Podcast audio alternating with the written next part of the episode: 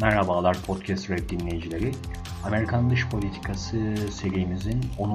ve son bölümüyle beraber biz sizlerleyiz. Bu bölümümüzde uluslararası güncel krizler bağlamında Amerikan dış politikasının seyri ve stratejilerini ele alacağız. Öncelikle Amerika Birleşik Devletleri'nin daha önceki bölümlerde de vurguladığım üzere 8. bölümde özellikle hegemonyasının eskiye nazaran azaldığı ve liberal düzenin eskiye nazaran etkisizleştiğine dair akademik mecralarda ve uluslararası çapta bir görüşün hakim olduğunu vurgulamıştım. Ve bu görüşte en ön plana çıkan kavram güç boşluğu kavramıdır.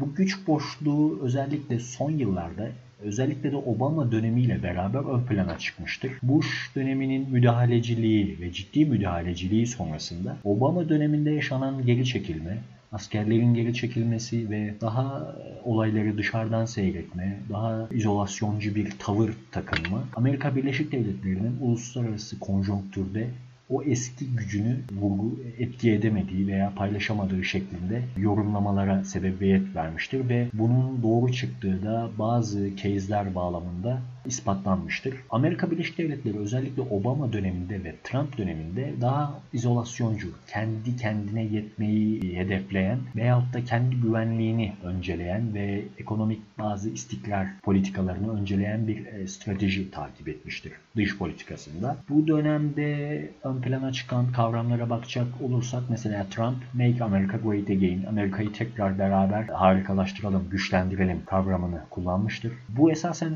o izolasyoncuğun getirmiş olduğu bir slogan, bir kavram olarak ön plana çıkmıştır. Amerika o dönemde kendi iç ekonomik dengelerini iyileştirme, güçlendirme gibi bir takım unsurlara odaklanmıştır. Uluslararası krizler bağlamında bu güç boşluğuna bakacak olursak Suriye krizinde daha doğrusu Arap Baharı'nda başlayan bir müdahalesizlik ve e, ülkeleri kendi kaderlerine bırakma, esasen diktatörlere dolaylı olarak destek verme ama bir yandan da demokratikleşme hareketlerini destekler, açıklamalar yapma, Arap Baharı ile beraber bölgede yaşanan, özellikle Suriye krizinde yaşanan çatışmalara askeri açıdan çok asgari bir müdahalede bulunma ve müdahalede bulunabilme kapasitesi varken bu imkanını ve bu hakkını Rusya, İran, zaman zaman Çin gibi, belki zaman zaman Türkiye gibi bölgede bulunan başka aktörlere verme veyahut da o aktörlerin almasını sağlama. Çünkü bu boşlukla beraber bu saymış olduğum aktörler bölgede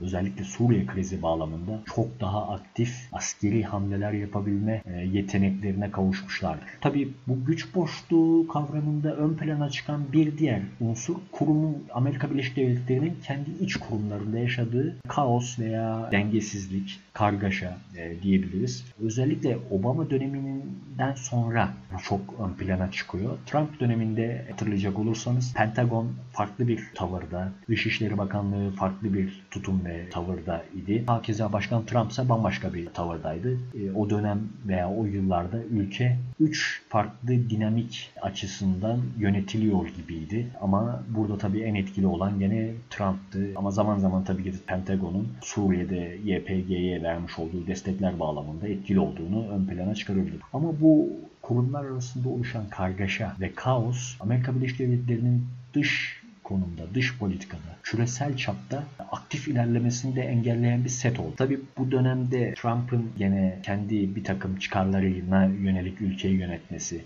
hatta ülkeyi böyle yönetmek istemezmiş gibi yönetmesi, Twitter'dan yönetmesi ve kabinede yaşanan sık değişimler, kabinede yaşanan sık görev değişimleri o kargaşa ortamını, kurumlar arası işleyişte yaşanan kargaşayı destekleyen bir unsur olarak ön plana çıkmış. Tabi bu güç boşluğu özellikle bölgesel krizler bağlamında Rusya'ya, Çin'e, İran'a, Türkiye'ye ve bazı ufak çaplı ülkelere ciddi bir hamle yapabilme imkanı sunmuştur. Şimdi bunlara bakacak olursak Rusya öncelikle Kırım'ı ilhak etti 2014 yılında. O dönemlerde Obama görevdeydi ama Kırım ilhakını çok pasif bir eleştiri veyahut da pasif bir söylemle geçiştirdi. Esasen Amerika Birleşik Devletleri çok ciddi bir yaptırımda bile bulunamadı o dönem için. Şu anda da aslında çok fazla bir yaptırımda bulunamıyor Ukrayna krizine bakacak olursak. Rusya o dönemde gene Suriye, Suriye'de yaşanan kriz bağlamında gitti, müdahil oldu ve Beşar Esad rejimini kurtardı.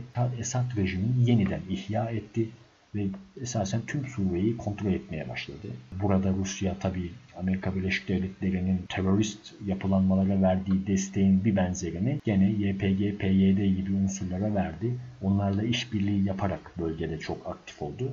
Ancak bu boşlukta bölgede ciddi bir unsur olarak ön plana çıktı. İran yine o Obama döneminin vermiş olduğu o nükleer müzakerelerin de getirdiği güven ortamıyla beraber Türkiye'ye de çok ciddi bir tehdit oluşturabilecek şekilde Suriye krizinde çok aktif oldu. Yemen'e müdahalede çok aktif oldu. Yani Yemen'in savunmasında daha doğrusu Suudi Arabistan'ın müdahalesine karşı Yemen'de bulunan Şii unsurların savunulmasında İran çok aktif oldu. Bu dönemde İran tüm vekil unsurlarıyla Suriye'de çatışmalara katıldı. Türkiye'nin de desteklemiş olduğu Özgür Suriye ordusuna karşı mücadelelerde bulundu ve etkili neticeler de aldı. Çin ise bu süreçte en karlı çıkan ülkelerden birisi diyebiliriz. Öncelikle ekonomik olarak ciddi yatırımlarda bulundu. Hem kendi bölgesinde hem Avrupa'da hem Afrika'da hem de Suriye gibi bazı çatışma bölgelerinde hatta İran'la olan ilişkilerini de çok ciddi üst düzeye çıkarttı.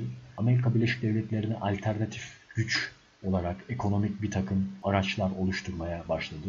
Bunu da geçmiş bölümlerde bahsetmiştim. Asya Kalkınma Bankası gibi bir banka kurdu ki bu banka Avrupa başta olmak üzere dünyanın dört bir tarafında birçok ülkeye çok ciddi yatırım destekleri sunmak. Tüm bu ülkeler esasen Amerika Birleşik Devletleri'nin oluşturduğu güç boşluğunu çok iyi değerlendirdiler. Tabi bunların haricinde Bush dönemlerinde hem oğul Bush hem baba Bush hem Clinton dönemlerinde yaşanan Amerika Birleşik Devletleri'nin müdahale müdahaleci tavrının esasen uluslararası sistemde son dönemlerde artık çok etkin olmadığını görmeye başladığımız bir sürece geldik. Obama özellikle Baba Bush'un, oğul Bush'un döneminden sonra gelen başkanları müdahalecilikten uzak, uluslararası ilişkileri geride bırakan yani ikinci plana atan, daha fazla Amerika Birleşik Devletleri'nin kendi iç dinamiklerini önceleyen bir stratejiyi benimsediğini özellikle de dış politikada bunu benimsediğini gözlemlemekteyiz. Bu dönemde Obama yine maalesef en, en ön plana çıkan güç boşluğunda da e, en ön plana çıkan başkan olarak restrain yani geri dönme, çekilme politikasını benimsedi ve güç boşluğunun oluşmasına destek verici bir takım hamleler, stratejiler üretmeye çalıştı. Tabii küresel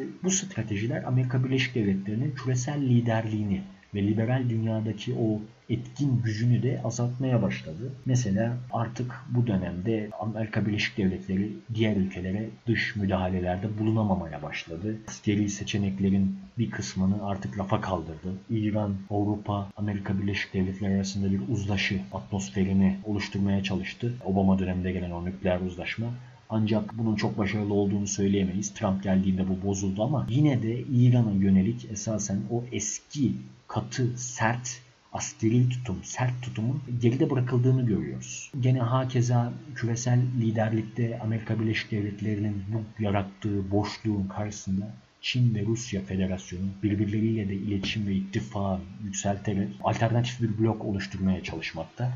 Ve bu da Amerika Birleşik Devletleri'ne özellikle son yıllarda ciddi bir handikap olarak ön plana çıkmakta. Ee, tabii Amerika Birleşik Devletleri bu küresel liderliği artık çok kutuplu sistemle beraber diğer ülkelerle paylaşmak zorunda kalmakta ve bu sebepten de artık Amerika Birleşik Devletleri küresel liderliğin eski gücünü kavrayamadığı ve eski etkisini sağlayamadığı için doğrudan askeri müdahalelerde bulunmak yerine oluşan şu andaki Ukrayna krizi de başta olmak üzere ve geçmişte oluşan birçok krize vekalet savaşları yani YPG'ye, PYD'ye destek verme veya böyle unsurlara destek verme maddi veya askeri güç olarak işte Ukrayna krizinde Rusya'ya e, yaptırım uygulama veya işte Türkiye'ye S-400 aldığında yaptırım uygulama gibi hamlelerden daha ileriye gidemiyor. Çünkü e, belirtmiş olduğum yeni uluslararası çok kutuplu düzen Amerika Birleşik Devletleri'nin bu eski liberal düzendeki rahat hareket etme e, ortamını kısıtlıyor, sınırlıyor.